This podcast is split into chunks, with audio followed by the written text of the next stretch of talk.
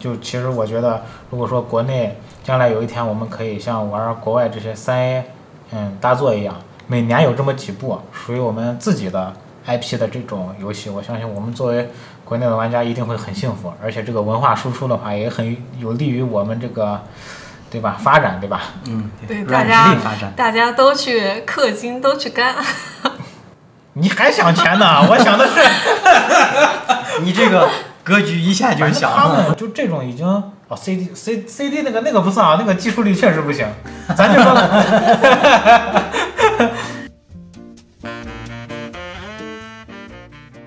使游戏归于生活，欢迎收听《游戏开始 Game Start》第四期，我是主持人伊文。我是冷场王，我是麦壳，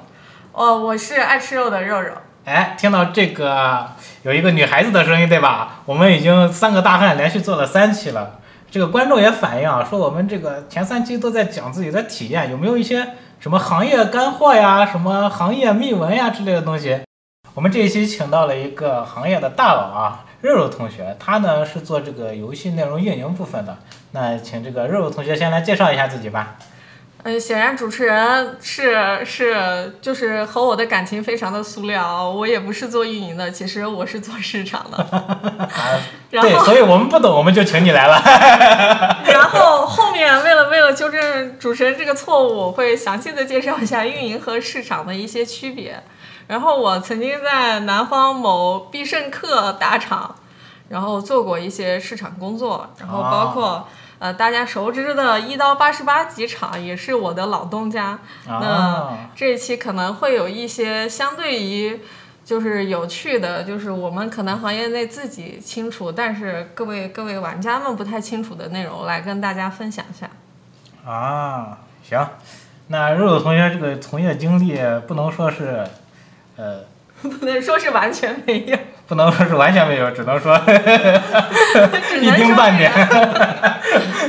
啊，那他你现在是在西安工作嘛，是吧？对，就是因为因为就是不太鲜的话，就就怎么能跟和和大家坐在一起呢？对吧？嗯，在我们其实，在我们的想象中，这些大厂的活儿可能一般都会在北上广深，对吧？嗯对比较多。肉也，人家就是在深圳上班。啊，对，我的意思就是说，他现现在其实那等于说是在西安也有这种工作机会嘛，就是这种嗯大型游戏的，比较市面上比较知名的游戏的这个市场部分。啊哎。对对对，这个可能就要扯到今年的各大厂的一个重要的议 题，就是降本增效。啊啊，，那就是降裁本 增员呗。效，对，降降本可能说的就是咱们这儿工资就，是 现在都不能叫裁很多人顺顺利员，毕业要怎么叫什么毕业业了嗯什么优化了给。社会输送人才，对，你看他的 B 站的那个，之前不是看 B 站那个他们自己拍的那个，呃，裁员通知嘛，那不就叫啊毕毕业吗？嘛啊，恭喜你从 B 站毕业啊！我就觉得这个现在这些人这个说法呀，就好像你这么说，你就以为别人不知道你是什么意思吗？真对恶吧心？这个资本家现在这个嘴脸呀，真的是太难看了。所以所以就是降本，哎，降下来的本到哪里？可能就是到了我们人杰地灵的西安。嗯哼，人杰地灵。所以，所以现在我我先来我先来说一下，就是关于怡文老师， 怡文老师刚才说的，呃，运营和市场的一个哎，区不别。如你先这样子，就是因为其实两个我们都不太知道，你先说一下你的本职工作，就是你是做什么的，你平时的工作内容。就我如果说到我的本职工作，我就其实两个字来总结，就是花钱。花钱，市场市场就是用来花钱，就是为了赚更大的钱，我们要花钱。 哦，然后运营运营的工作其实主要就是赚钱，就是想想尽办法掏空。哎，这个这这个不掏能这空么用户的说，钱包，就大家都掏明空白的，玩家嗯就的是钱包嘛。没事儿，你可以说，因为我就们、是我就们是个自是由的节目，你你越觉想办得法来赚钱。你觉得你越觉得不好意思说的，就是我们听众越想听的。然后我们我们市场其实主要的一些工作就是让一款产品被更多的人知道，就是现在大家市面上知道的，比如说像某神、某荣耀，然后某吃鸡游戏，这些基本上是大家市面上都知道的一些嗯大体量的游戏，但是还有更多的填充我们更广阔、更下沉用户的一些东西，其实是不被人所知道。那怎么让他们？呃发发出来也是在赚钱，也是在被更多人知道，可能就是我们市场的工作。市场可能包括但不限于，就是一些 iOS 商店的一些美化，然后一些代言人美的化总感觉跟刚才的毕业有异曲同工之妙。 嗯优优化嘛，优化也是也是跟 B 也是一个意思。 那如果伊万老师这样说的话， 那那可能我就要离场了， 那我只能离场了。然后包括一些就是我们代言人，还有一些广告的输送，然后还有一些就是包括我们一些栏目呀，就像像这样的，哎，像这样的栏目啊，在座的三位应该知道真正的爸爸是谁了吧？ 就所以包真括真正的爸爸就在我们面前嘛。包括真一些栏目的一些广告投放，可能也是市场这边的一些工作，可能市场这边主要做的就是这些。但是相对来说，运营呢，它可能更专注于游戏内部，就是包括游戏，啊、要规划一些什么氪金活动啊，要要做一些什么充值的体验啊，或者是是游戏的一些玩法，可能这一部分是运营的工作。那肉老师的主要的工作是你说的前半部分对吧？这个市场这一部分，对，就是嗯，主要是让我们产品更多的被玩家所熟知，可能就是市场的工作。那你方便说一下现在你手上都负责一些什么项目吗？啊因为我们比较想从某一个项目来，嗯，听你讲一讲这个整个工作的流程是怎样的。比如说一因个为产品，因为我到了西安之后，可能我我就不是在发行公司了，可能还是做游戏内容这一块儿会比较多一点。那我现在目前整个国内的一些大趋势就是，所有的游戏厂商都想尽办法的在出海。对，包括国家也是在鼓励游戏出海嘛，最近。啊，其实出海，这出海咱们现在出海的游戏哪些比较有名的，就做的比较好的呀？原神啊原神嘛，明日方舟嘛，这都是出海啊，的明日方舟确实，啊，明日方舟，我在那个秋叶原的时候，最大的那块招牌居然就是明日方舟的。我当时去那个池袋的时候，那地铁站的广告贴的也都是原神的，哎，原神，啊，对原神的、那你可能，然我后去秋叶原的秋叶原是明日方舟会多一点，嗯，我那会儿还真的没有想到，就是说咱们一个国产的游戏，在海外可以争取到，呃，就是说最繁华的街区的最大的那一块招牌。毕竟中国的手游还是还是非常，包括一些，包括包括我现在手头一些项目，很多是出出口转内销，然后内销又转外销，就比如说我们比较熟悉的 PUBG，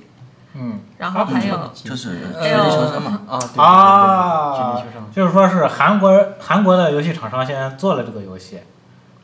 呃然后我们代理了它在国内的这个手游的版本，然后我们又然后手游的又版又本把手游的版本推推到出去海外去。对，就是这样的。对手游的这个版本，其实其实你要严格来说，已已经是就是某必胜客大厂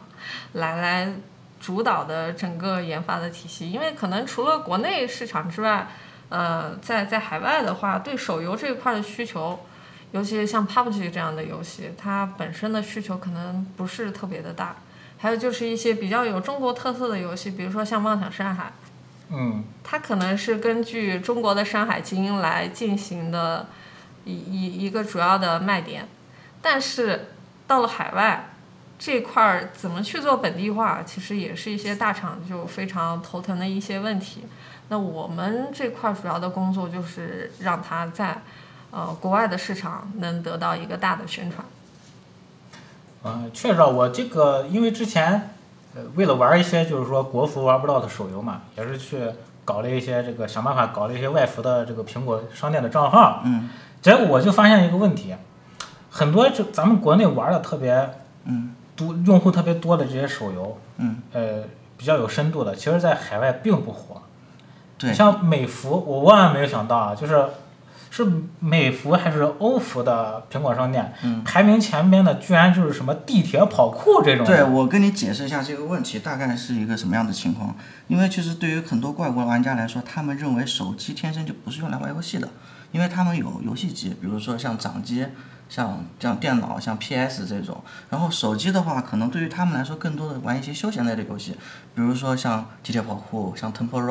像一些可能在电电脑上 H 五的那种小游戏，就是它体量比较轻，可能几十兆它就下下来了。但你看我们国产的手游，基本上都是一两个 G，都像《原神》动辄十几二十个 G，所以对于他们来说，空间也可能也不够嘛，他们可能下的也都是体量偏轻的那种小游戏，而且他们的那个模式也比较单一，就是除了我去拿那个呃去氪金花钱之外嘛，就是还是主要还是通过广告这方面。所以，所以我愿把我们现在正在做的工作叫做文化输出，对，啊文化让让国外的玩家也在手机上卷起来。 对，让就是国外的玩也家要也让能他体们验卷抽起卡来的把乐趣，抽把我卡们的这乐个趣把我们这个残酷的生态生态链向国外拓展，对吧？对对是，并且并且说，现在我们玩的这些比较深度的游戏，包括像，呃，像像那个阴阳师吧，大家、嗯大家可能最熟知的可能就是阴阳师，它这种干的模式其实是在海外最开始是并不受欢迎的，但是现在我们在数据上也可以看到越来越多的海外玩家，可能也也像我们一样开始逐渐逐渐干起来了。嗯，对，就是所谓的教育用户的一个过程嘛。就我觉得最近被教育的最惨的应该就是 小 的啊，对，毛修了， 我喜欢，一边儿一边儿是那个暗黑有一个特别专业的团队嘛，嗯嗯，就对是对嗯但那个你也知道吧，暗暗黑三最专业团队宣布退出暗黑不朽的这个攻略，嗯把他们官网所有关于暗黑不朽内测时期写的攻略全部都下架了，因为他们觉得他们的说法就是这个东西会导致就是游戏不再是一个游戏，而是一种使人上瘾的赌博的这么一个工具，所以这跟他们一直以来的这个坚持玩游戏的这个理念不符，所以要提前撇清关系嘛。对对，所以他们就等于说整个团队就退出了嘛。嗯，一方面又是暴雪的财报，说赚了什么三千 三千个亿的美刀，赚麻了。 我我愿将之将之称为就是还是暴雪还是就是过于年轻， 就是国内这这在这件事上其实嗯。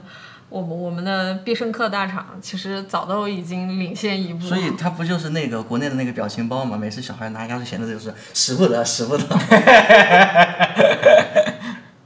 哎，肉同学，呃，你你是不是刚说你不太方便说你现在项目什么，就具体负责什么？因为这这个这个太容易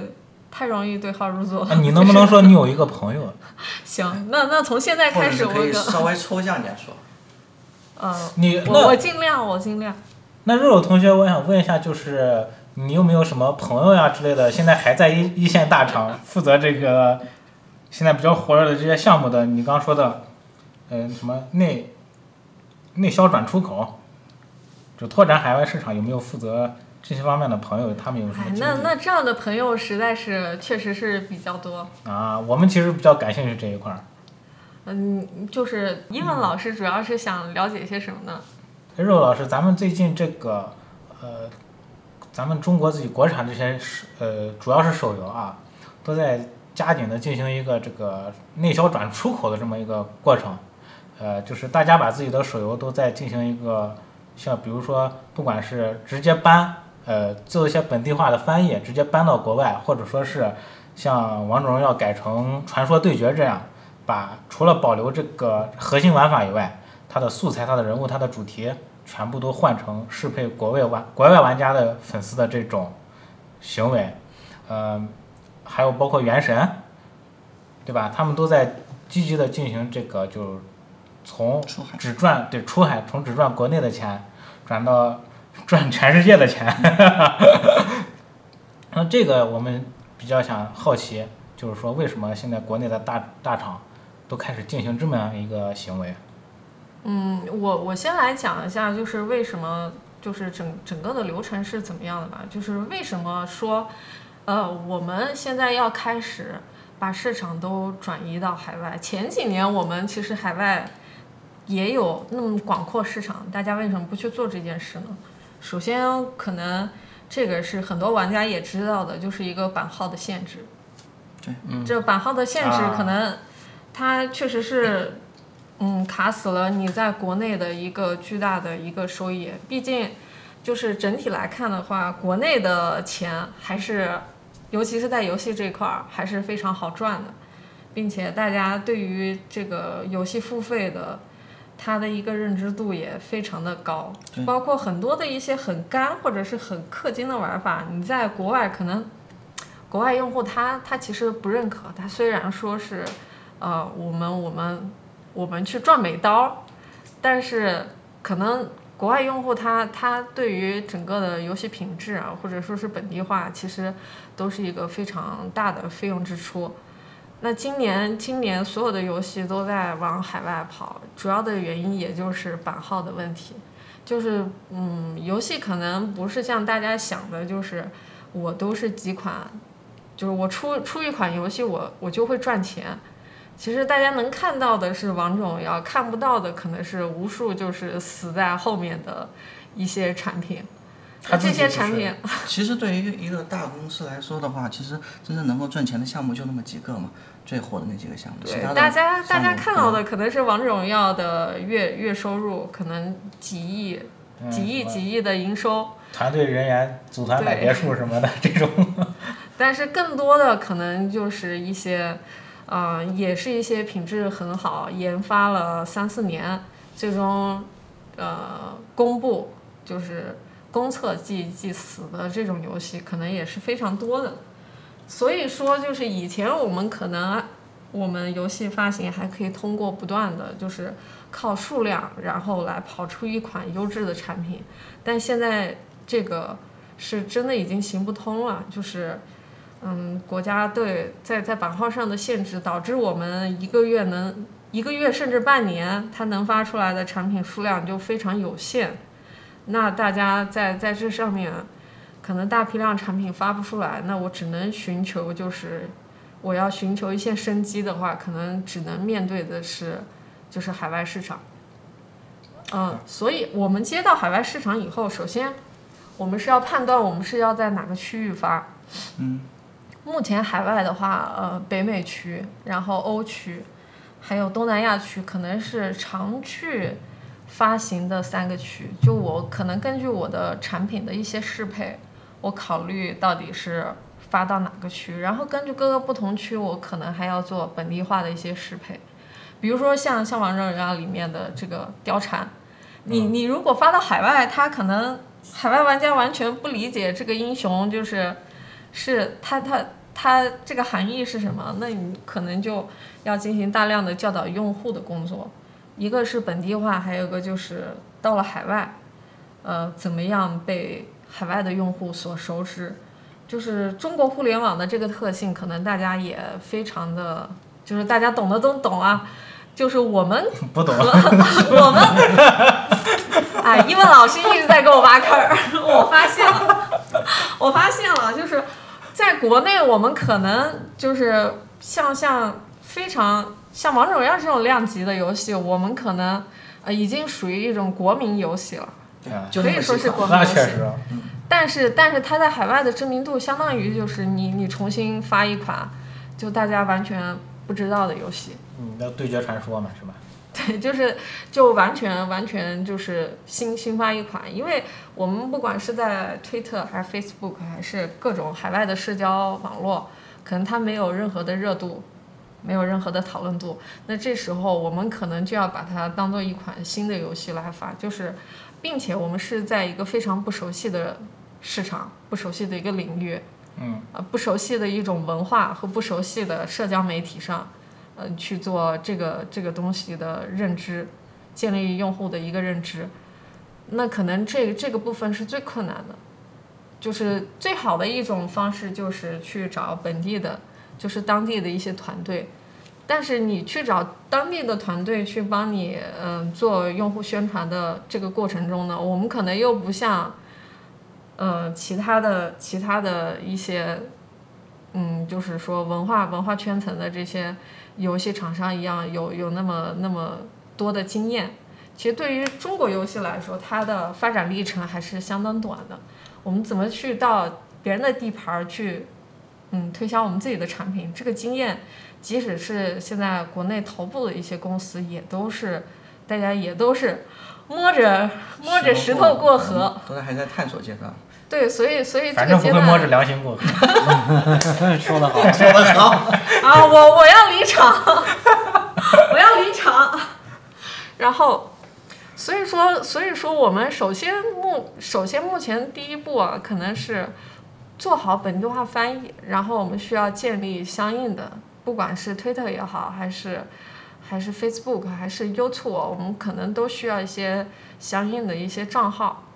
呃，可能需要一些初级的手段，然后来来宣传我们的东西，然后就是当地的一些嗯资源的采买，一些宣传的渠道。可能都要从从头开始建立，而且我们面对的可能就是一个全球市场，它并不是像国内的市场一样，我非常清楚 TikTok 上啊、最近火的一些东西是什么。那这时候可能我们才需要真正的去拥抱当地的文化，就就包括一些小语种的一些国家，包括像土耳其、像阿拉伯这些东西，你可能你你包括你你让老美让让他去在这些区域去做发行，他他的经验可能对也不是非常的丰富，所以这些我觉得对目前游戏的发行厂商来说都算是一个比较大的挑战吧，但是又是你现阶段不得不去做的一件事儿，因为目前。啊，大家都懂的一些原因啊，就不只是版号，可能在那个游戏的创作上，我们呃啊， 我们哎，大家都懂的，所以就是你你不得不去做这件事儿，确实啊，现在这个国内版号，呃，据我观察，就是我看不是平时总是刷这个游民星空嘛，嗯这游民星空每次国内有一批，就是说，比如说四月、五月、六月，每月有一批这个国内国产游戏的这个版号发行，啊，嗯我就会去看一下那个列表， 嗯，就很离谱，就是为为什么就是会有这么多，就是你看那个名字，你甚至都它可能都不是一款游戏啊，就是这些游戏真的有这么大的市场吗？还是说是肉肉老师就是这个每每个月过的这些手游，就是我们可能都不会在这个苹果商店里面刷掉、呃刷到，就是他们真的有这么大的市场吗？首先就是游戏版号的发放，它和市场没有任何的关系。对，只能说跟跟我们跟我们的哎这个这个呃玄学，对，正这常这些大家都都很玄学，就是包括所有的厂，呃，大家都还没摸清这个版号的发放的一个规律，包括去年有长达半年的时间，停止发嗯，了。没有版号，啊，版号还没有一个版号。哦嗯那版号这这个事情，可能对于玩家来说，他的感知不是特别的强烈，但是对于呃像我们这样的发行公司，包括一些研发团队来说，有没有版号可能涉及到一个就是生生死相关的有没有工作了？对，吧可能对我之前看那个报道说，那手游公司做了两年的手游都做完了，然后没有版号，这个公司就直接凉了。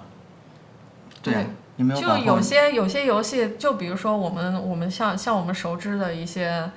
呃，像《荒野行动》啊这一类的，嗯，在日本特别火，这《荒野对行，动》就是它它可能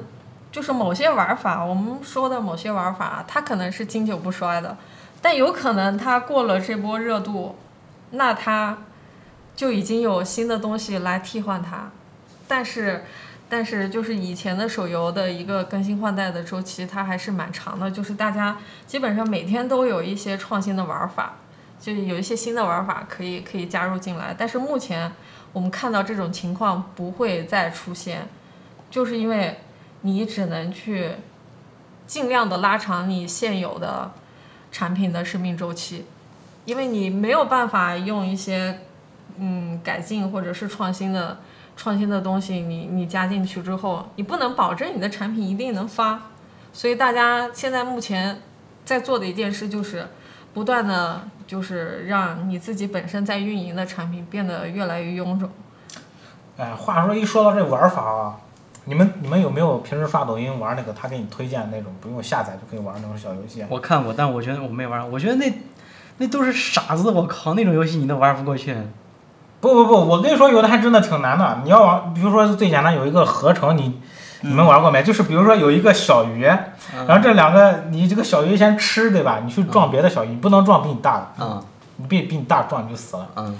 然后它你合成，它会那个你吃掉的小跟你一样大的小鱼会在你身边游，跟你一起游。嗯，当你这个合成数量到一定以后，你就会变成一条大鱼，嗯嗯大鱼再合并合并变成鲨鱼，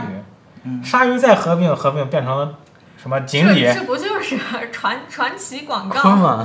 这不就是坤吗？你说的不就是坤吗？婚太早了，我就说这个最近我玩的，嗯，我只要我只要想说什么呢？我第一个礼拜玩了这个，第二个礼拜我马上发现出现了一个玩法一样，但是是龙的，嗯主角是龙的，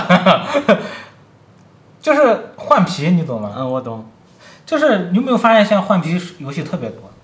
因为玩法就是固定的，就那么几个呀。但是游戏的数量是无限的呀。那为什么没有人去搞一些就是说，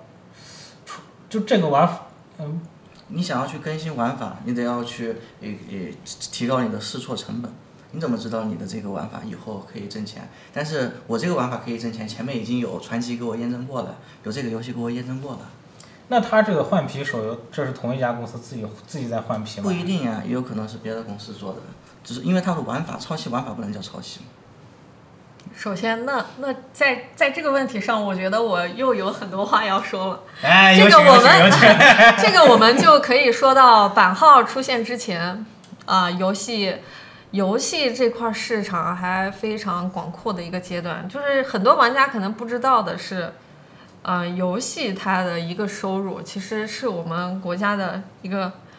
嗯、非常非常重要的一个 GDP 的一一个组成部分，是吗？它甚至是超过每年的电影电视剧给我们贡献的收入。呃你你真说的的假的？我但这个是很多人不知道的一件事，真的呀是因为是甚至是好几因为倍。很简单，其实电影业一年也就那么几几百个亿的收入，几百个亿在一个对对于 GDP 来说就是九牛一毛嘛。但是游戏就不一样了，你去看游戏公司的那些财报，呃，肉肉老师，你刚刚说的这个游戏占 GDP 的组成部分，这个说的是，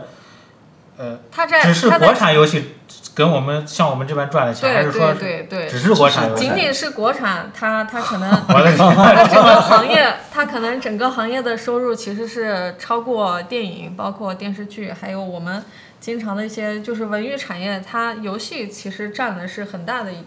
呃，占了代很大一个部分。代理的算吗？代理的不算是 吗？代理的，你你觉得国内的玩家能玩到多少代理呢？不是啊，就我就说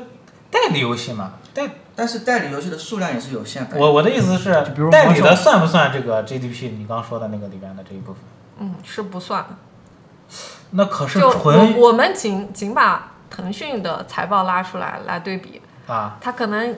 就不不说腾讯了，我们随便挑个二三阶阶就是阶梯的，我们就把米哈游这样的公司，你居然说米哈游是二三阶梯？完了完了完了，我们节目把要不要被 冲了？我们把你它它有你怕相不怕对被相冲？对来说相对来说，那我们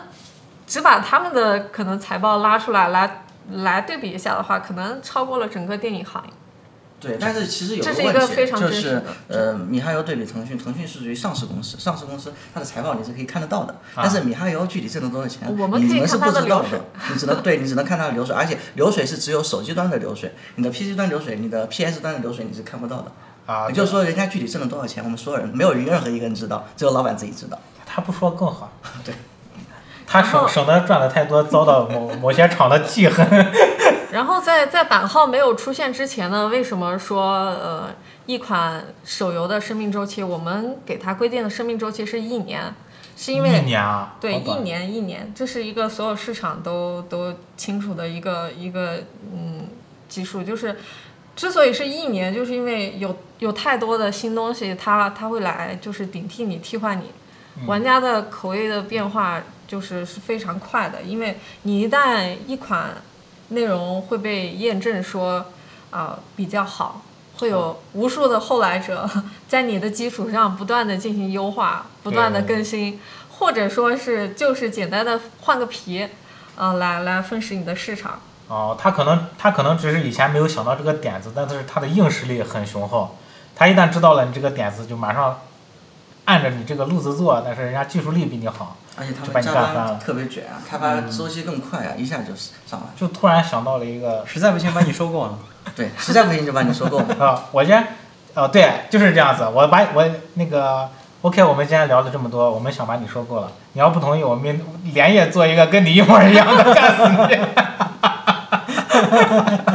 所以这也是这也是版号出现之前为什么说大家那么多同质化，就是其实同质化这个有利有弊吧。一个是它对于我们的创新上，可能确实是有些有些呃帮助在的，就是你你如果不想着去出一些新的东西，那会有一大批的跟你类似的东西来来抢你的市场。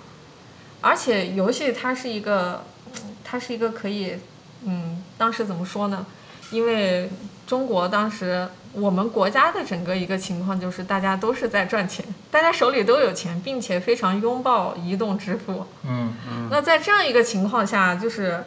呃，游戏它有一个很方便的，就是可以，可以就是能能消化你这部分精神需求的一个一，它是一个这样的东西。嗯，那在这种情况下，在这种情况下，我们就可以说，呃，你你不断的去有一些一模一样的东西，包括说我们的林子从一到八十八级，就是它即使说出了十个林子从十个一到八十八级，它依然是在赚钱的。那我为什么不继续出呢？那我就可以一批一批的去洗我这个用户，这个是可行的，因为没有人会嫌钱少嘛，对不对？并且它是一个可以快速赚钱的一个模式，以及国内可能早期确实是没有那么多的游戏策划去呃出一些新的玩法，嗯、可能这也是一部分原因吧。这么说，哎，感觉其实听着老师这么说，国内的这个游戏环境，呃，游戏开发环境，嗯，还有这个发行环境，其实也没有我们想象的那么，就是因为我们玩主机，玩这个，就是怎么说，海传外游戏统。传统的三 A 的主机游戏都是没有，基本上很少国内做，对吧？嗯，都是国外做。我们可能平时看的论坛，然后包括里边那些氛围也都比较硬核吧。嗯，所以我们总感觉玩游戏就好像是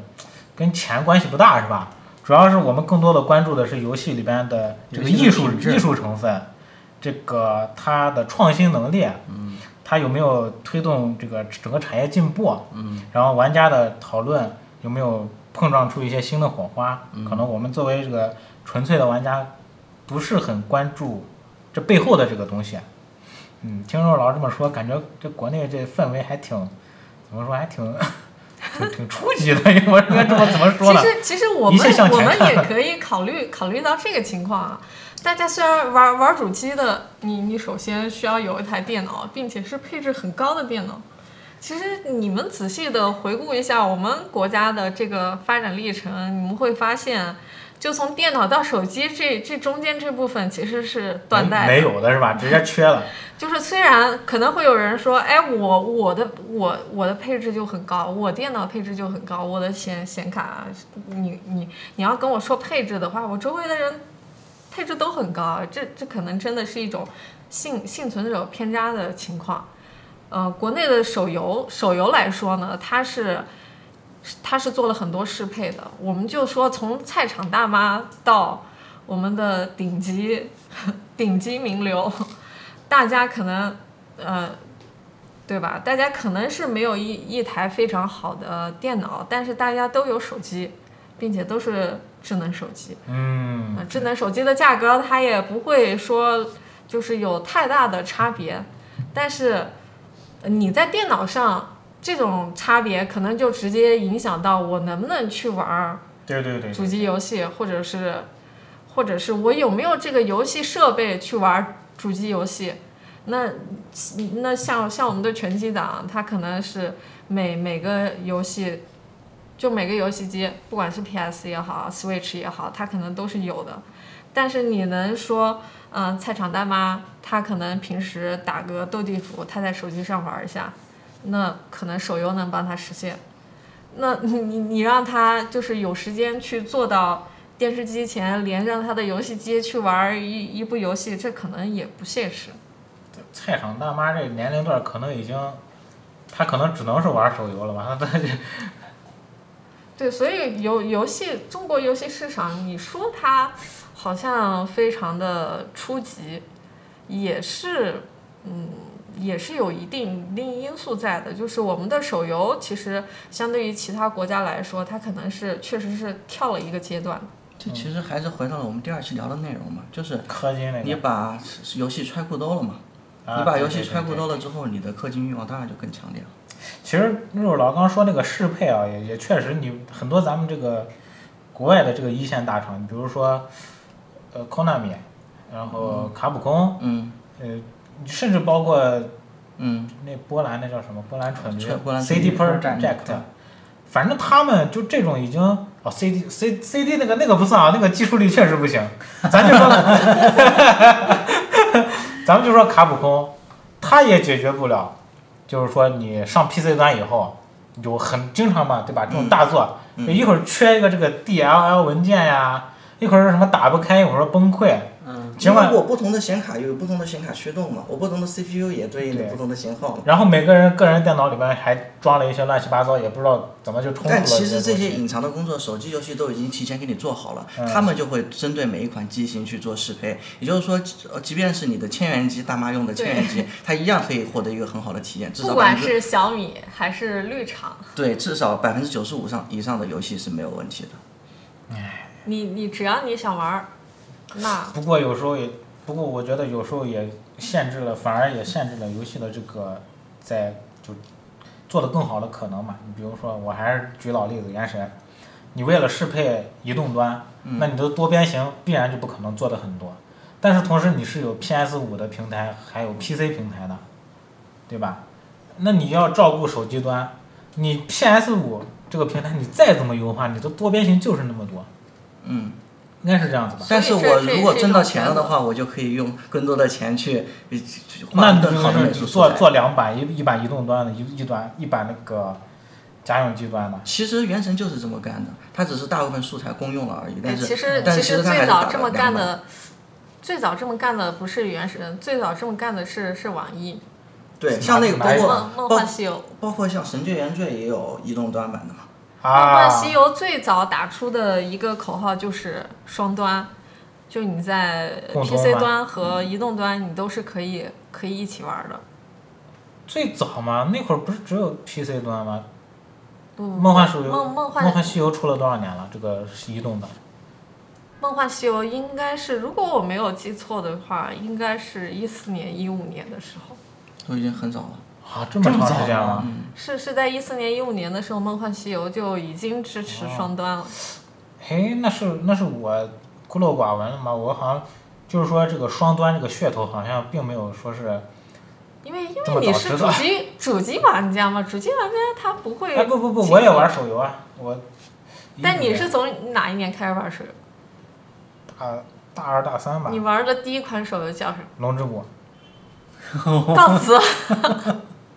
龙之谷这款手游应该是就在我的印象中啊，应该是往就是腾讯一六年它重重新发的。龙之谷是不是也是从 P- PC 嗯对对对对呀、移过来的？对。对，就有有一段热潮，就是说把很多 PC 端的游戏啊、移植到移动端、但是这时候可能也发现一个很大的问题，就是说我们在互相抢占用户。嗯，他可能同一批用户啊、从从 PC 端离开之后，他到了移动端，那其实这两个这两波用户其实是同一批人，但是 PC 端和移动端的这个项目组肯定不是同一个项目组。啊，那就也会有这种问题吗？对，项目组之间可能也会发生，嗯，发生互相抢人，互相之间，哎，想聊就虽然想聊是想聊，虽然是虽然说是同同一款项目啊，同一个项目，在玩家认知里，可能我们认为，哎，都都一样嘛，都是自家人嘛，但是。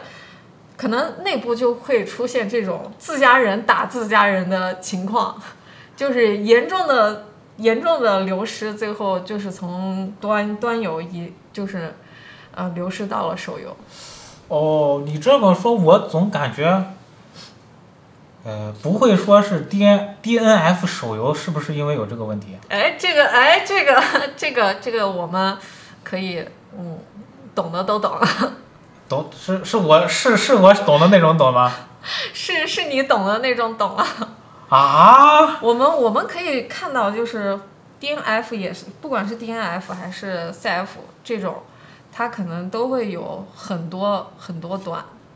CF 的最起码还是成功上线了。甚至 H D 就是高清版的，它有专门专门对我举觉个得例子，你看像 CSGO，CSGO 是非常非常少有的能够在哎 Mac 平台，就是苹果电脑上做进行完美适配的游戏。但你其看其他的有多少游戏能够在苹果的电脑上完美适配呢？很少很少。嗯，确实，我打个那个，我想跟朋友连个机什么的，他是用的那个 Mac，对他就完全没法跟我们联机。对，所以 D N，所以 D N F 手游是把自己给干死的了，就被自家人干死的了。这个，嗯，这个那我也是不太清楚的呢。 这个也没有人知道呢。啊，无是可吧？奉告是吧？啊，那我们比较好奇啊，就是说一款手游它的发行的整个流程是什么样的？可以给我们讲一讲吗？哎，终于讲到我想讲的地方了。详聊详聊。哎，一款手游它的发行流程，其实大家很多人就觉得发行公司和研发公司它应该是一家，但是实际的情况是，发行公司和研发公司它很有可能是分离的。这个就我是知道很正常啊。对啊，但是但是就我就我知道的，就我知道的很多。 你笑够了，我再看啥？哈哈哈。就是就是我们我们可能在发行一款游戏的时候，首先如果是自自己家的团队，那可能就就更好。就是我们可能会跟研发有更更多的沟通，就是因为他在研发立项之初，我们可能就知道它整个的卖点是什么。嗯，它可能在研发的过程中，呃，我们可能也可以提供一些数据支持，哦，然就后让它进行一些调整。就是说发行其实从这个项目最开始就已经介入了，是吗？啊，这是鉴于自源自发的一些产品，就是我们家来，我啊，们家来研，嗯，有我做我也发，对我做哦我也发，但很多情况就是有些研发团队他给你发来 demo，然嗯后、呃我们本身也要发发产品，那我们测试一下，给他个评级。那这时候评级哎觉得还不错，然后大家坐在一起商量一下他哎，这个这个评级主要是怎么搞？评级首先，呃，像我们都有有一套评级标准了嘛，从你的啊美术，从你的玩法，就包括，呃，可能会我们整个玩下来会有一个，嗯，就是是也会做一些测试，就 就是算是对你未来市场的一个预期吧。对，哦，美术就也能打也有分很多也有很多可能就是，呃，可能我们打出来的分儿，哎，虽然我给他了一个 S 级的评级，但是可能上市以后它效果就是不好，评级只能说影响到这款游戏它前期得到的一个推广资源，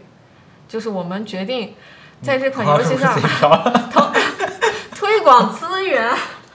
哦，OK，继续。不要不要再说我的口音了，我说的是标准普通话。然后对这、对对这可能啊，对对对， 这可能影响到我们后续给他多少资金支持，包括渠道上的一些支持。哦，所以在这个打分这一阶段，第一印象就比较重要，是吧？你们有没有看过那个有个特别火的综艺叫《演员请就位》？他们就请了很多很多演员，对那些演员进行打分，然后也是评什么 S 级、A 级、B 级，其实也是为了都是我们玩顺了，对，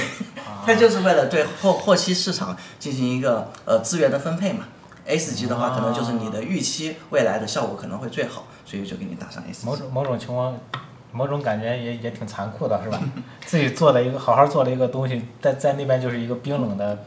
这种对评级。对，是的，对，然后拿到这个评级之后，我们可能也会对整个，嗯，也会对整个玩法可能做一些，做一些相应的一些一些，可能会希望他去做某些市场层面的改进吧。就是调整与优化嘛。市场层面的改进是什么意思？调数值吗？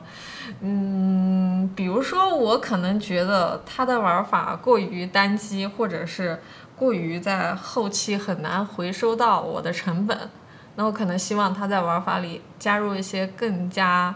啊、有利于我们回收成本的东西，哦，所以这是一个市场和研发之间对进行双向进行的一个相当于平衡是的一个过程博弈吧。这个互相之间平衡的过程，可能就是一个比谁胳头膊铁粗，对比谁胳膊更粗，比谁大腿更粗的一个过程。哦如果真的是一款就是类似于《原神》这样级别的，那肯定是你研发说了算。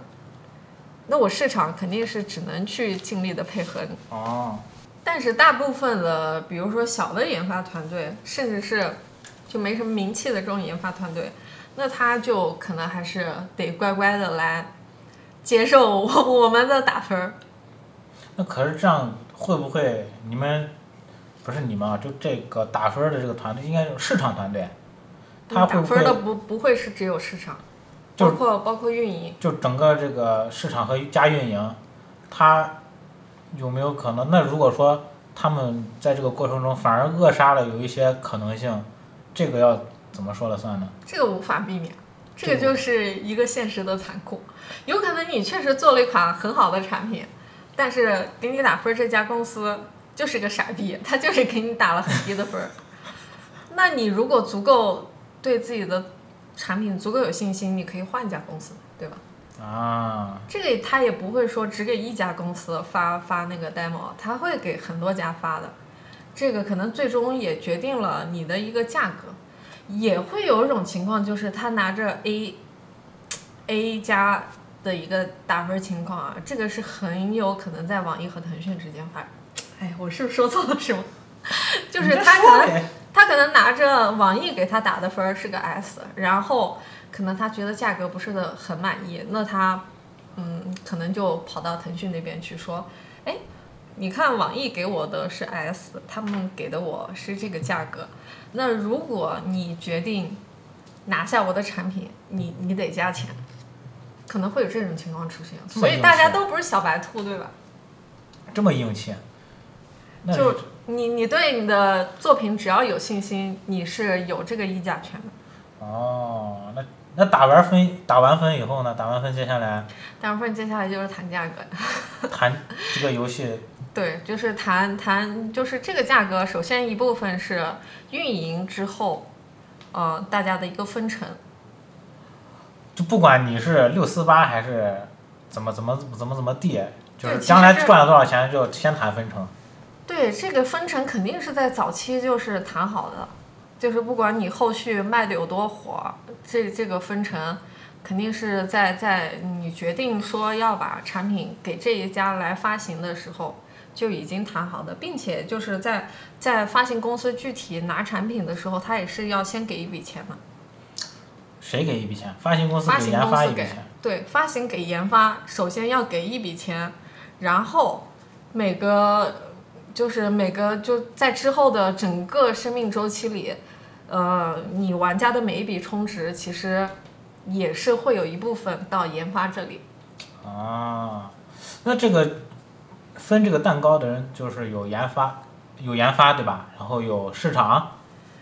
呃，嗯不是发行商。你可以把它就就理解成为两部分，就是研发和发行。哦，那一般哪边占大头？那肯定是发行占大头。啊，嗯渠道为王，听说过没？这句话，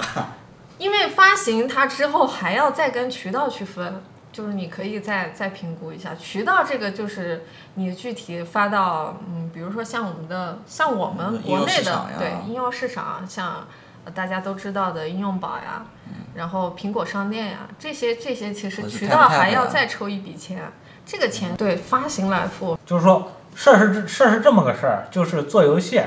然后赚钱，这是一整件事儿。所以做游戏只占整件事中的可能一点点。对一一第一步，后边才是大头，对吧？可以这样说。对，就是说。比如说，我们国内某恋爱游戏公司，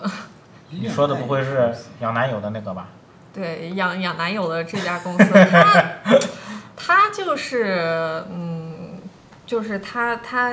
这这这是个很典型的嘛，可能最开始的一个基础玩法，它只有一到两张，那后续发行需要不断的就是。呃，研发需要不断的去去就是更新它的这个这个呃后续的一些内容，包括一些玩法，这就是为什么你在刚开始玩一款游戏的时候，它的玩法可能只有 A、B、C，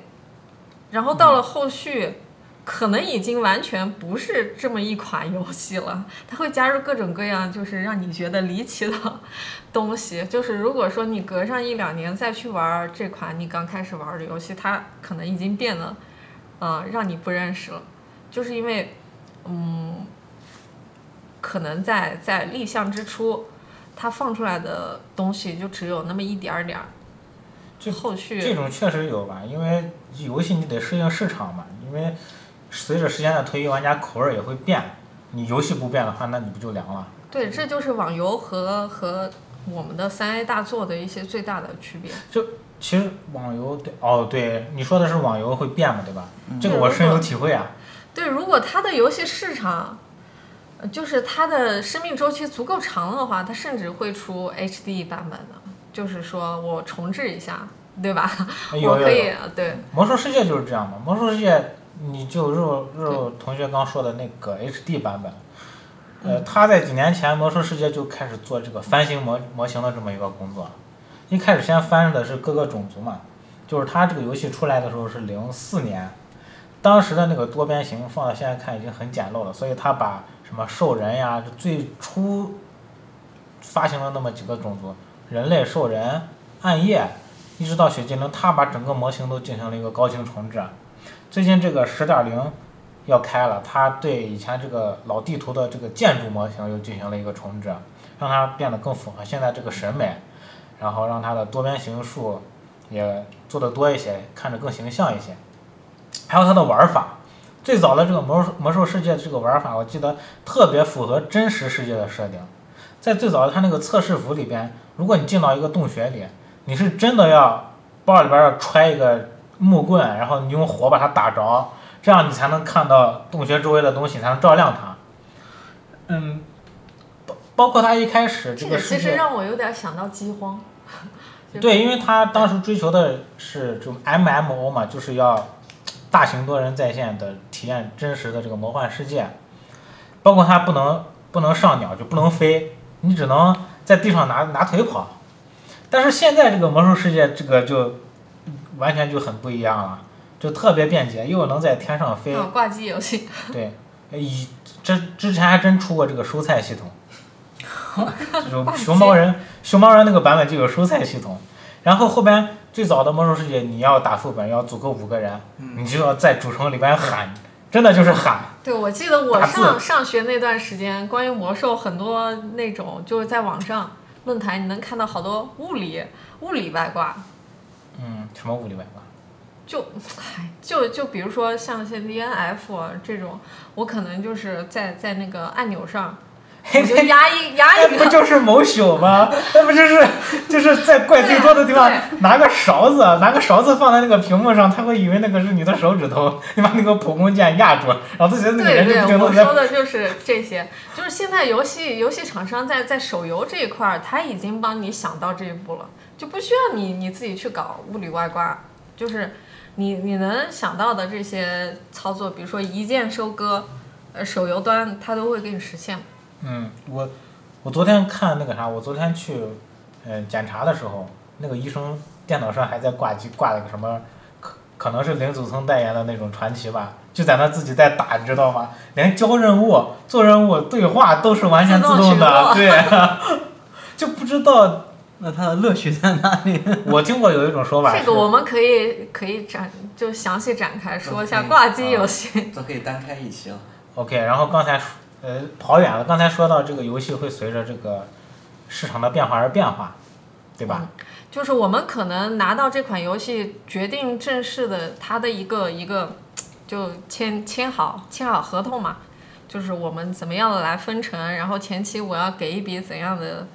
呃定金也好，还是什么钱也好，然后后续我要怎么去发行，嗯，那可能这个大家都都会提前约定好，然后这时候才真正的走入一个内测的一个流程。哦，就是开始内测了。对内测，可能这时候是真正的看你的一个表现力的时候。这个看表现力，那那我内测玩家，我怎么保证他们说的都是中肯的建议呢？或者说能给给到你们参考价值？这个首先就是游戏游戏用户，这这可能就是为什么为什么实体行业想要玩儿互联网这帮这些东西，肯定是玩不过游戏玩家的，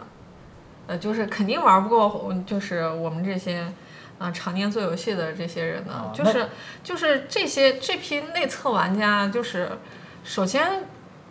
就是所有的公司内测玩家，他都是一有一定的就是呃奖励门槛儿的，门槛儿。对，就是它它会有，首先我们可能会到相似的游戏游戏上去找一批这样的人，嗯，这是这是可能是不太不太有有钱的这种人的就公司的做法。那有钱公司做法，他可能就是直接给你个嗯宣传一波，然后给内测邀请码，就是这些啊人申请想要得到这个邀请码，他都是需要一定条件的。啊不，管是媒体人也好，还是一些做自媒体的，还是一些哎哎，在这里我又暗示了一些内容啊，就是说，我们可 以申请内测，就是然后去帮某些我们可以，我游戏可厂商我们可以做宣发码是吧？ 是不对是我以可发能码？给你一些你在内测的过程中，我给你发了码，你可以嗯作为第一批体验到这个内容的，啊，我们节目现在可以抽奖了是吧？ 并且你可以得到这这些游戏道具，然后你的这些这些，嗯，其实也不太会有，可能会有一部分人他的反馈是比较比较主观的，嗯，但是大部分来说还是能提供到很多有价值的信息的，因为大数据早已经帮你把这些人的信息就已经分好层，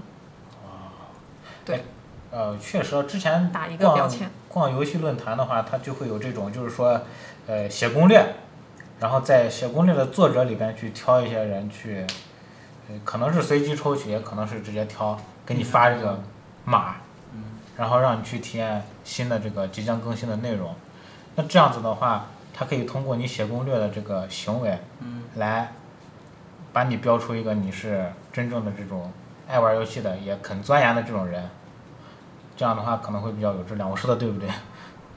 嗯，大体上来说是这样，没错吧？啊，行，内测，那还有什么内测？内测的话有没有这种就是专门儿，呃，以这个作为自己的工作的这波人有有啊这种会人有吗？哦，会有哦。啊，会有吗？就是会有，并且这样的人还还不少。就是你你有需求，肯定就有市场嘛。啊，这个在在游戏研发阶段，就是内测的这种群体，嗯，反正只要是专业的游戏公司，它都会有专门的这种，会有专门的人去去寻找，就是这也是市场工作的一部分嘛。而且在内测内测阶段，可能很多问题就比较容易暴露出来。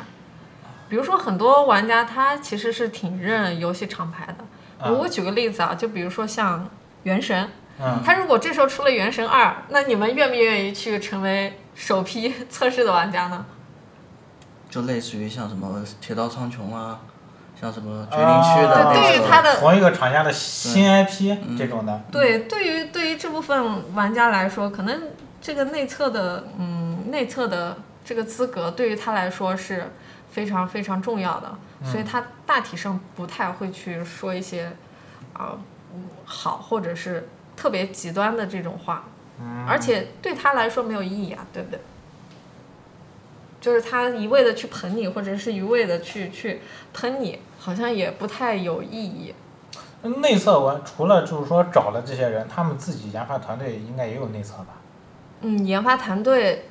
这这这个阶段他们就不会参与进来了。哦，不因为他们没有已经意义他了们已经测完了呀，他们会把已经解决的 bug 全部已经哦现解决过在了。现在只是市场部分的内测是吧？对，啊，对，就是看一个玩家的反应。只有研发团队内部自己已经测不出来任何问题的时候，他们才会把它放到内测。把这个 demo 交出去。对，否则是不会上上市场的。哎，现在有很多游戏这个内测的时候，它已经就可以充值了，这种是属于什么呀？这个其实也就是测玩家的一个充值行为，一个充值反可馈。是可是一内测一元就已经有版号了吗？就不没是版号它可以充值它吗？可以删档呀，它是删档。对，就是内内测阶段的话，你你你这个钱，嗯、可是怎么说呢？有很多种很多种就是方式，绕过去，啊、就是说我没版号，但是我也可以合合法的去、这就个。是内测的这个钱，它它有可能是虚拟币，有可能是，呃，只是就是之后都会返还。双它倍内返测还内测的一个充值行为，主要还是为了测试它整个游戏，你可能会在哪个阶段去充钱，或者是你到底会不会为它 充钱。然后再根据这些数据提交给研发团队，让他们去加强优美化美化。呃，市市场层面的一些优化，啊，OK，那内测内测完了以后，内测大概需要有没有说这种一二三轮这种说法？嗯，内测一般情况下有小规模的，就是如果这个产品的完成度已经非常高了，或者是我我测试完之后，我就觉得这个已经数据已经符合我的预期了，那我可以进入公测环节了。但是有些产品它可能会出现在内测迎来大面大面积的一些负面口碑。那这种时候，可能你这个公测时间就得无限期的去 啊延延后，你啊可能需要一些非常长的时间去对内容进行调整。有没有这种出现大改的情况？就是预期特别不好，呃，有啊，很多产品都有啊，就比如说腾腾讯的很多产品， 这这个，呃，像《光与夜之恋》吧，啊、我我我印印象中近期可能出现这种，嗯，就是在在那个宣传片，包括他的那个人物的一些资料放出来的时候，口碑是相当好的，嗯但是就是在内测期间，就是口碑大翻车，嗯就包括社交媒体有大大量的负面的评价之后，它进行了一些呃大的调整。那现在内测完了以后，紧接着是不是就该到公测了？对公测公测期间的话，基本上属于嗯，呃，但是我我也强调一个部分啊，就是有可能产品在做好的时候，它可能就已经有版号了。一一般情况下，研发公司就是在在那都会个去提前申对请版号。提前会啊去申请版号，所以现在版号也可能会成为呃发行公司到底要不要去发你这款游戏的一个很关键的因素。就如果你没有版号的话，我没有办法预估你什么时候能能真正的上市，那可能也会成为我判断一个重要因素吧。现在不是有很多游戏公测公测版本的那个里边游戏里边具体的样子和当时他提交申请版号的那个版本差异特别大，然后就被叫停了嘛，嗯，就是也会有这种情况。这种情况相对来说是，比较嗯，少出吧现版号，就是版号这个规定，嗯，刚出来的时候可能会有这种情况，但是现在这种情况已经越来越少，不然大家为什么要出海，对不对？啊，那我就那我就知道 DNF 为啥没有上啊了。 然后现在现在就是到了公测阶段之后，那就是真正的开始收钱了，但啊这也是才刚刚开始的一个阶段。嗯，后续所有的就是你这款产品的生命周期里，市场可能需要一直跟进，然后你不断的进行更新，那研发也得一直跟进，去反馈我。我有个问题，公测和正式运营是不是还是两个阶段？它其实现在已经很少说是两个阶段了，基本上公测的话，它已经和正式服没有太大的区别了。只只是不看过你说删习档不惯删上档，如果你对，删习惯档上的可话能那还会有定公就测这个说法。就不一样。你要是不删档的话，其实公测跟普通的就没区别了。因为之前之前那个呃英雄联盟手游就让我觉得有点离谱，它这个游戏去年大概可能是去年十月份儿，呃，所有的就已经公测嘛，当时大家都以为这个已经是公测了，结果它最近又搞了一次公测，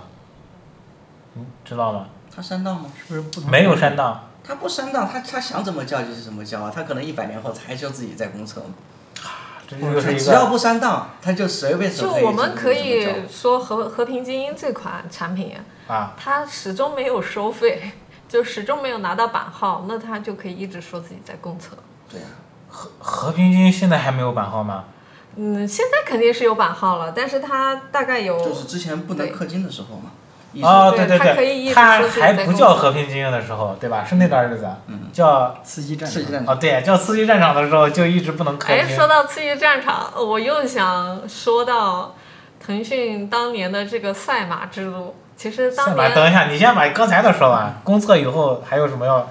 公测基本行业上后续的就没有了，就是大家常规就是玩家知道的这这些流程了。那就还是像那个之前的流程一样，市场和研发进行一个博弈，是吗？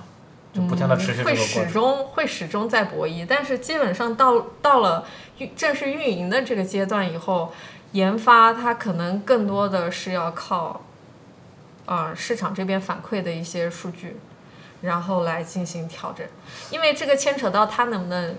继续持续的收到钱。啊，也就是说，这个市场在这个在整件事的比重就会越来越大，越来越大。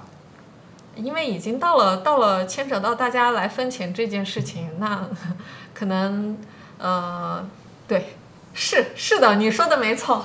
那就那这个跟传统一次性买断制的单机游戏，那个单机游戏是不是就没有后续的这些部分？因为它不需要进行这个市场的调整。单机游戏发了就发了，它后面不会有改变，对吧？传统的这种，对单机一款单机游戏，它可能发行之后，你可以呃好几年你都是，对它它只有这一个嘛，最多出一个 DLC。 OK，你刚刚想说什么？刺激战场有有什么赛马赛马马赛马机制制度？哎，这个我们一般叫什当么年？我们一般叫当年养蛊。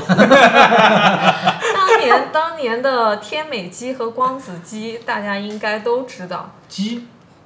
就吃鸡就嘛是，吃鸡嘛，光吃鸡嘛。啊，一一个是哎呀，什我么？对我对伊问老师的这个这个一个叫刺行激业战场，行另业一个知识叫储那备。个叫什么什么什么战。叫啥人啊？总而言之，就是那个射击以后反会正出大现家射击反反馈的正那大家个。就没有记住它，对不对？我记住了，我记住最新印象最深的一点就是他学 COD，他击中人以后，他准信有这个击中反馈。但是刺激战场是完当当全还时原没这有的这两款是同时上线的，那大家可能押宝的都是天美嘛，毕竟嗯老啊、当牌是时吧？对当时毕竟是有王者荣耀在的嘛，在但万万没有想到光子 最嗯后跑出来了。那当时游戏行业还是还是那个有钱的游戏行业的时候，有钱的游戏行业，腾讯是非常他其实哎哎相当于哎是我压大又压小嘛，怎么地都是我嘛。就是说两两个特别强的股，然后还要分出来一个最厉害的那个。对，就是，嗯、就像网易它它也是出过《终结者》和《荒野行动》，但对最终终结者还甚至网易还出了二次元的吃鸡嘛，对最二次终元哦，我知道，我知道。就是他当时吃鸡的玩法的游戏都有好多呃，种，对对对对对，但是其实真正的这这个，如果它出了二次元，可能已经是在做垂类了。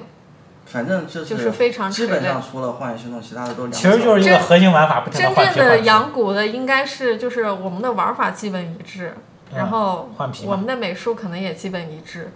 但是就看我们可能可能一些细微的地方的调整，到底玩家是比较认可哪一个。当年最终跑出来是光子机，然后光子工作室也因此一战成名。在在这之前，可能光子在整个集团的一个它的一个知名度还是比较小。确实，当初那个刺刺激战场，刺激战场给我的感觉，它的核心，它这个研发的核心就是一点，完全还原端游的感觉。嗯。另外一款那个叫什么？其 实大家已经忘记第二名，嗯就是那款，永远不会有人记得第二名。就是那一款，它它的想法给我的感觉啊，我作为一个玩家，给我的感觉就是它要针对移动端进行优化或者进行一些调整，比如说我刚说那个射击反馈，这在这个在原版的端游的 PUBG 里边就是没有射击反馈的嘛，嗯，它加了射击反馈，好像它还为了减少这个游手机的压力，它好像把一些地图去掉了，就是说这个地图上本来有，嗯，这一个建筑群那样一个建筑群，它把有些建筑群就抠掉了，就没有了。其实这个也是天美它的一个成功的地方嘛，就包括它做出《王者荣耀》也是因为它去掉了就是端游上一些比较难以操作的部分，然后最终成就了《王者荣耀》，所以可能当时的思路也是一样的。王者荣耀也是这个天美当时跟别人养蛊养出来的呀。当时有一个另外一个 那个对，所以成也成也 养蛊，对成也养蛊，败败也也养蛊，就是他可能成功的点和他就是市场这个东西很难说的嘛。他刚当时可能成功的点在于他减掉了很多就是在端游上难以操作的部分，但是他当初在和平精英这个项目上，就是在吃鸡这个项目上失败，也是也失败在这个点。但是所有的这些点都是我们后来去往前总结的，马后炮的这种对，，都是消耗能量真正的核心原因没有任何人知道，都是只有上帝才知道。其实天美也也只能相信他那个做法，毕竟他当时也是用这种优化来把别人干死的。他们那个另外一个工作室是不是？难道好像是就就是光子还是什么？哎，就是另外一个当时和王者荣耀竞争的那个，他当时呃还是沿沿袭着以前那种游戏那种卡牌玩法，就是我虽然这个英雄是有对吧？嗯，我英雄拿钱买，买到手以后可以升级，可以加属性，可以给它乱七八糟，就是什么，就是给它添加其他的属性。也就是说，你越干越强。你用一个干过的人物跟一个没有干过的人物打，那你就是厉害。但是这在当时肯定 MOBA 玩家是没法接受的，对吧？你我公平竞争呀，我就是要我选这个人物，就是大家一定要在同一起跑线上。就是当时另外一个工作室，就是因为没有改掉原来这个手游的这个传统思想，所以被呃王者荣耀的这个带引号的公平对决给干死了。 但是王王者荣耀不是也皮肤也是可以加属性嘛，但是加的就十点攻击力，嗯，可能对于很多玩家来说，你没有这种直观的感受。那十点攻击力打在人身上，再用护甲减免一下，可能就是一点点的这个伤害。嗯，所以在当时，可能我觉得这是天美王者荣耀成功的一个一个部分吧，就是相对公平的这个竞争环境。它主要走的路子是卖皮肤挣钱嘛，嗯，就是先把这个游戏做起来，跟英雄联盟一样，而玩且家最也重多。要的是，王者荣耀最开始它是去掉了很多端游上，比如说你需要返回泉水，啊，对对对哎，，去买道具，它可能在路然后上我技就可能以简化直接成只有对三个，它它会推荐你就是一些一些装备，自自动购买装，呃，自动推荐装备，对对，然后技能范围特别大，比对新手比较友好，然后包括那个快速点按就自动瞄准，嗯就不需要你像电脑一样去拖这个方向，嗯，然后固定镜头这些，嗯，对，所以就是这个东西很玄学，就是在在我们发行层面的话，你就是按照整个一些成功的经验你去走，可能不会有太大的问题，但这个东西会不会大爆，可能就是一个很难以难以评估的东西了。可可以，就是影响的因素实在太多了就。是薛定谔的猫嘛，就是你游戏只有发出来的那一瞬间，上市的那一瞬间，才决定了你到底能不能成功。哎，这个手游市场太难以预测了，我感觉好像，我感觉单端游的话，就是呃，不说端游，就是家用主机这种三 A 大作，它好像每次都会有一个比较明确的开发方向。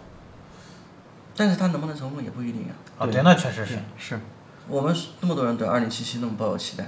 那个应该 那个应该不是2077他， 二零七七应该不是他定位有问题，是他是他老板有问题，你知道吧？他老板觉得这这底下这帮人就是牛马，拿鞭子抽一下就能跑得快一些，结果没想到把底下人都但抽是死这也了。是游戏开发的一部分嘛，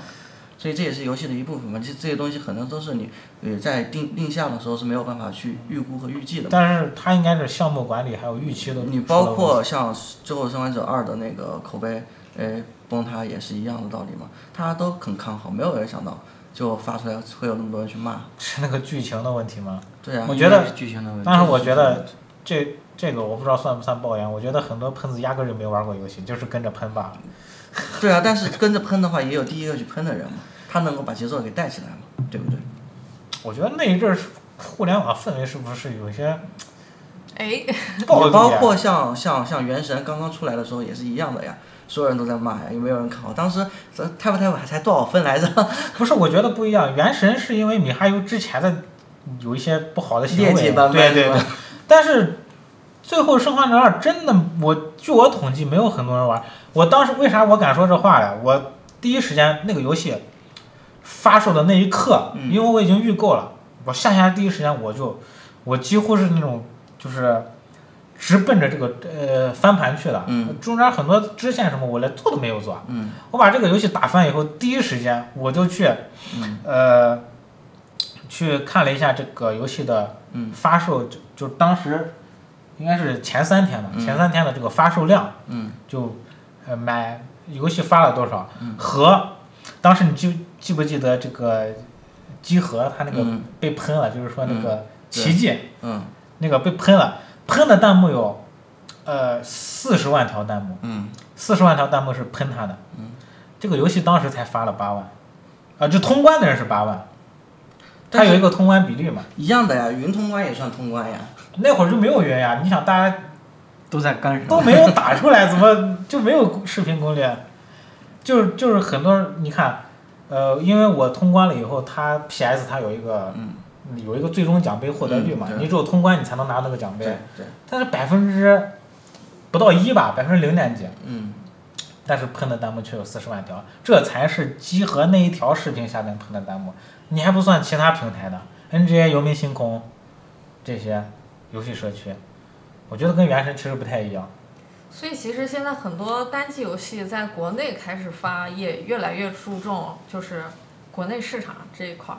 口碑这一块儿。但但是你看，像原神，它是通过后面的几个版本，把它的口碑也慢慢逆袭出来了嘛。嗯，但是对可惜的是，最后的生还者，它并没有随着时间的延长，口碑进行一个大范围的翻翻盘，因为它还是会拿它二和一去做对比嘛。因为你的一实在是把这个剧情层面做的一个太好了，太高的一个角度，当你的二你达不到那个高度的时候，你就会被喷，没有办法，因为人总是要往上看和往前走的。当你还没有做到一的那个呃地步，翻倍的提升的时候，大家就会来喷你。也有可能是他前期无限的拉高了人的预期，对，就是这样的，预期太高了，大家。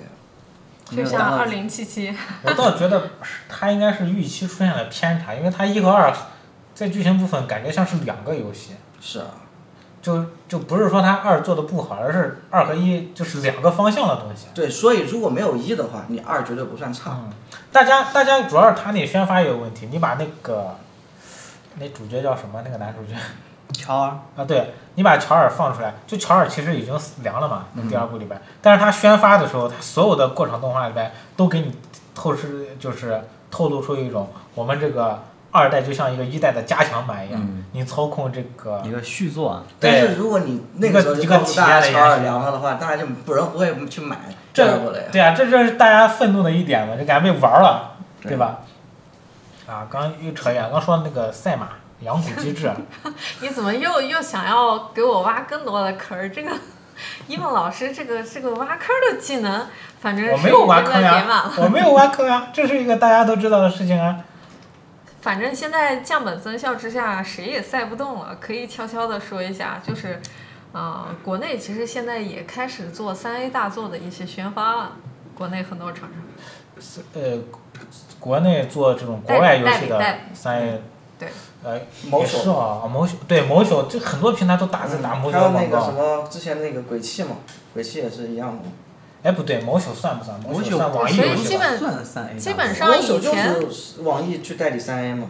代基理本嘛上以前这些三 A 游戏是在中国中国市场的话，基本上好就好，不好就不好。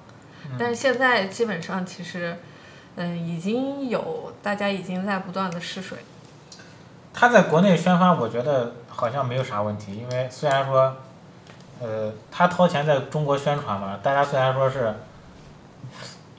呃，怎么说，在 Steam 买嘛，这个钱是流到国外的厂商去了嘛，所以他可能他可能发现了，虽然说没有这些国行的游戏，但是他依然能从中国市场赚到很多的钱，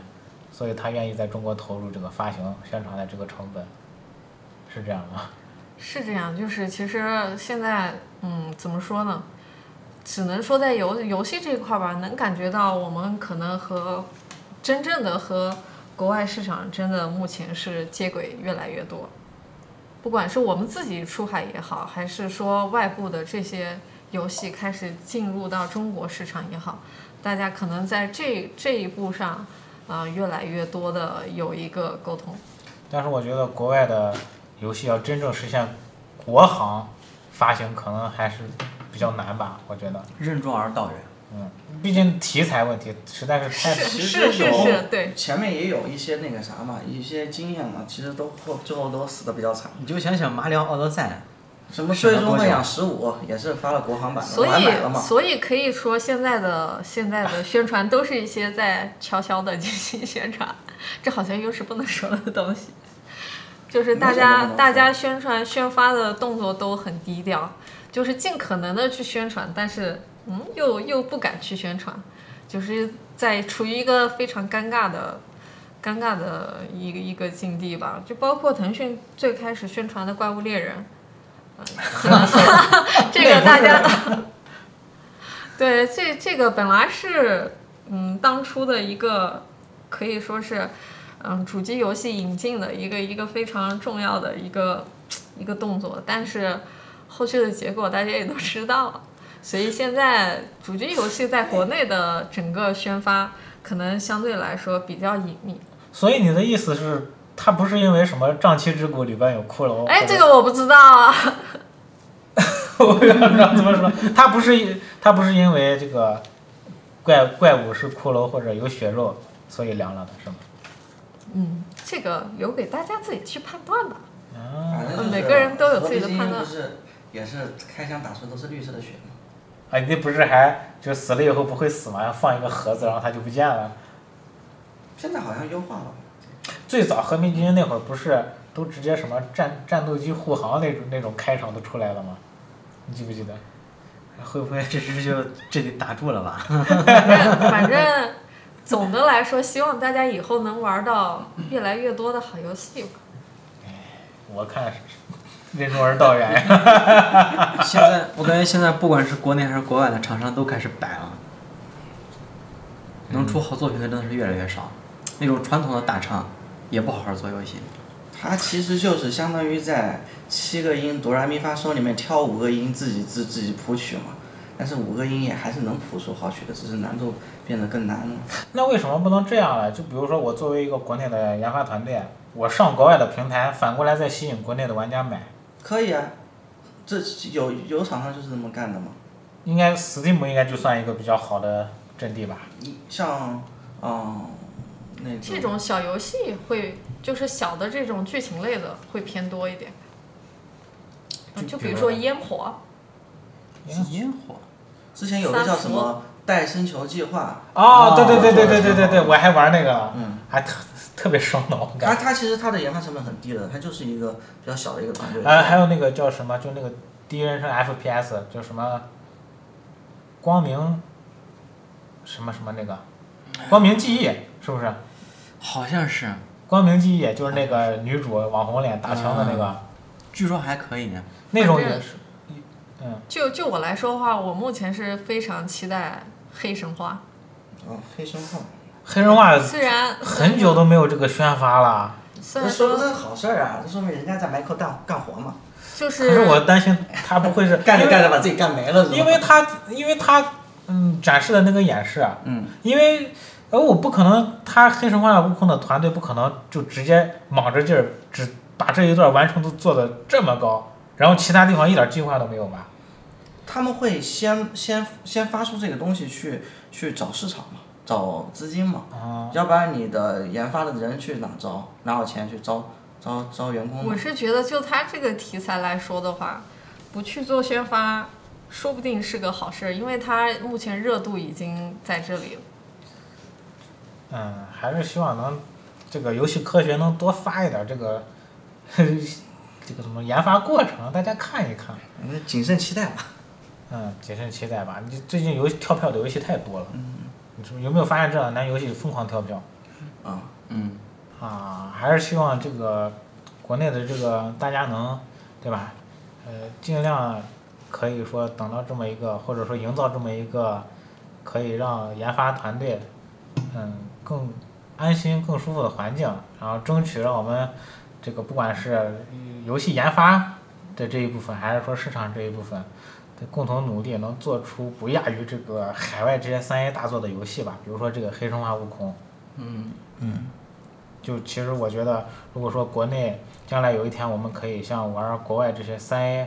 嗯大作一样，每年有这么几部属于我们自己的 IP 的这种游戏，我相信我们作为国内的玩家一定会很幸福，而且这个文化输出的话也很有利于我们这个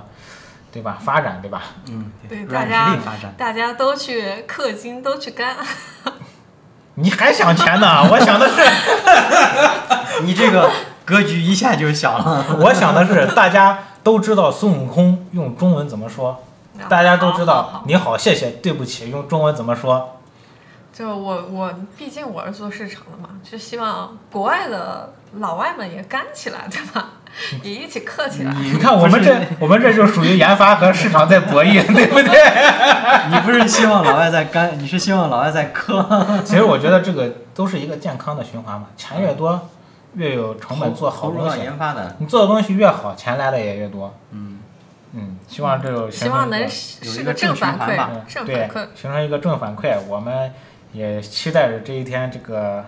呃美好未来的这个到来。早日到来，嗯，对。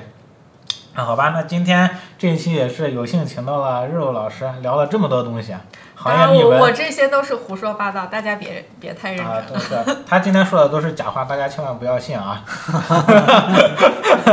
啊，也有很多不能说的秘密也，呃，我们基本上对吧？大家也能听个大概，也知道是什么意思啊。那也是感谢肉肉老师这一期可以过来做客我们的节目，跟我们分享一些行业内的干货。呃，也希望肉肉老师在将来这个 事业事业有成，在这个路上可以走得越来越好。咱咱们先不说以后今天的柠檬茶能先报销啊吗？报销不是你本来就不是你掏的钱吧？你喝了还想再讹一杯？ 啊，希望肉肉老师可以早日坐上这个大佬的位置，然后听一听我们这些普通玩家的建议，改善一下这不个敢游戏环境啊，是吧？对改善对对中国的游戏环境，就指望着你了。也是感谢各位观众收听我们这一期的节目，我是主持人伊文我是冷场王，我是麦克。啊，我是爱吃肉的肉肉。啊，感谢收听，那我们下期再见。